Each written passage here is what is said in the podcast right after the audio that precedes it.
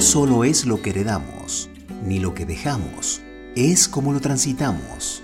La mejor representación. Legado. Soy el fruto, soy el resultado. Hoy, Abraham a Isaac.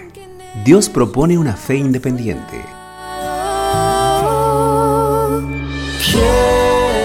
Muy buenos días y bendecida jornada a toda la familia del Canto del Gallo. Somos Javier e Ingrid y te invitamos a leer en el pasaje hoy en Génesis capítulo 22, en este nuevo legado que vamos a, estudiar el día de hoy. Entonces, dice la palabra de Dios, entonces habló Isaac a Abraham, su padre, y le dijo, Padre mío, y él respondió, heme aquí mi hijo. Y él dijo, he aquí el fuego y la leña, mas, ¿dónde está el cordero para el holocausto? Y respondió Abraham, Dios se proveerá del cordero para el holocausto, hijo mío. E iban juntos. Y cuando llegaron al lugar que Dios le había dicho, edificó allí Abraham un altar, y compuso la leña, y ató a Isaac su hijo, y lo puso en el altar sobre la leña. Génesis 22. Venimos de Abraham expulsando a Ismael y leemos ahora cómo Abraham lleva al altar del sacrificio a Isaac. Ojo, no es una película de terror es una escuela de honor, una donde Abraham legaba como maestro lo que Dios le estaba enseñando a él, que sin Dios no se puede y que todo lo que tengo es de él. Abraham era un constructor de altares. Cuando Dios lo llama en la tierra prometida, construye un altar de adoración. Al pasar por Betel, edifica un nuevo altar de adoración. Cuando vuelve de Egipto, pasa por Betel, vuelve a restituir el altar para adorar. Cuando Abraham se separa de Lot, Dios vuelve a animar su corazón confirmando su promesa sobre la tierra y nación y volvió a construir un altar en Hebrón y adoró a Dios. Ninguno de estos tendría la carga emocional del de Génesis 22, cuando sobre el altar debía adorar entregando a lo que más amaba y se aferraba, a su hijo. Leemos este pasaje una y otra vez y no dejamos de imaginar el dolor de Abraham pero ¿qué de la experiencia de Isaac? Este muchacho de entre 17 y 20 años era lo suficientemente grande, consciente y fuerte como para poder sospechar al menos cómo se venía presentando la situación. También contaba con los recursos suficientes para poder librarse o escaparse o por lo menos atinar a hacerlo. Nunca fue su intención hacerlo. ¿Por qué? Porque siempre entendió que lo más importante en la vida es el altar de adoración en las buenas o en las malas, el agradar a Dios siempre es lo mejor. Abraham construyó un altar de adoración al recibir la promesa, pero también para sacrificar a su hijo. Una vida de adoración se cultiva construyendo la relación con Dios en los tiempos de bienestar y se confirma practicando lo aprendido en el tiempo de la prueba.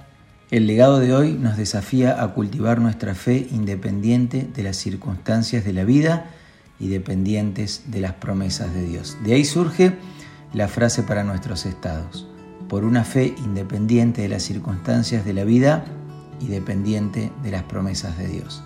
Te saludamos con cariño, Dios adelante, Dios bendice. En el principio, Dios creador, antes tiempo eras tú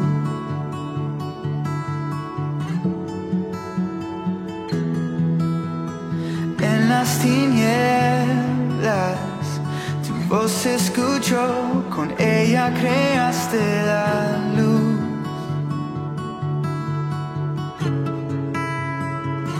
Con solo hablar, creaste las galaxias con tu voz. Tu aliento a los planetas forma si los cielos te adoran, yo también puedo ver tu corazón en la creación. Las estrellas son señales de tu amor.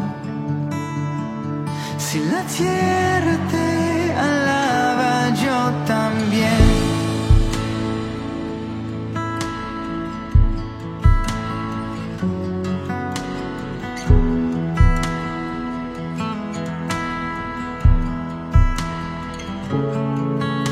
Dios de promesas, tu palabra es fiel, tus dichos permanecerán.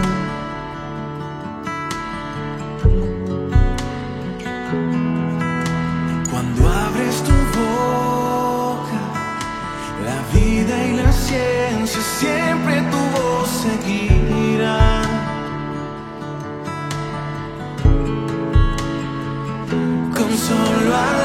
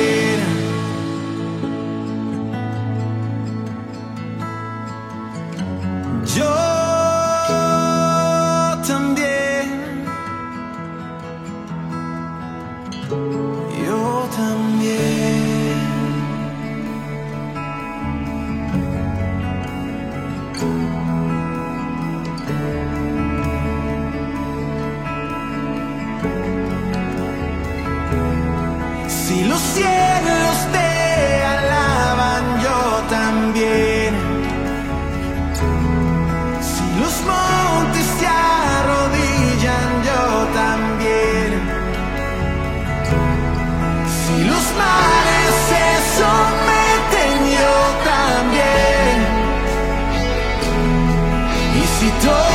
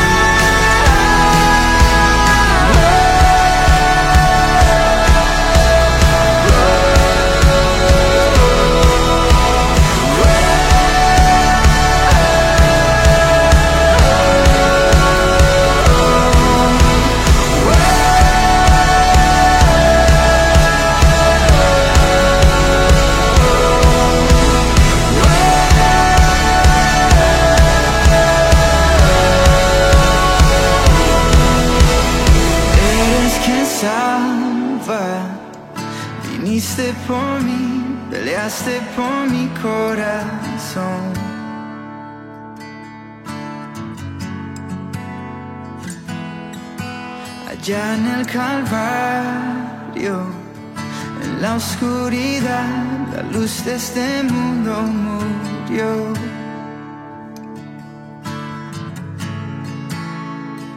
Con solo hablar,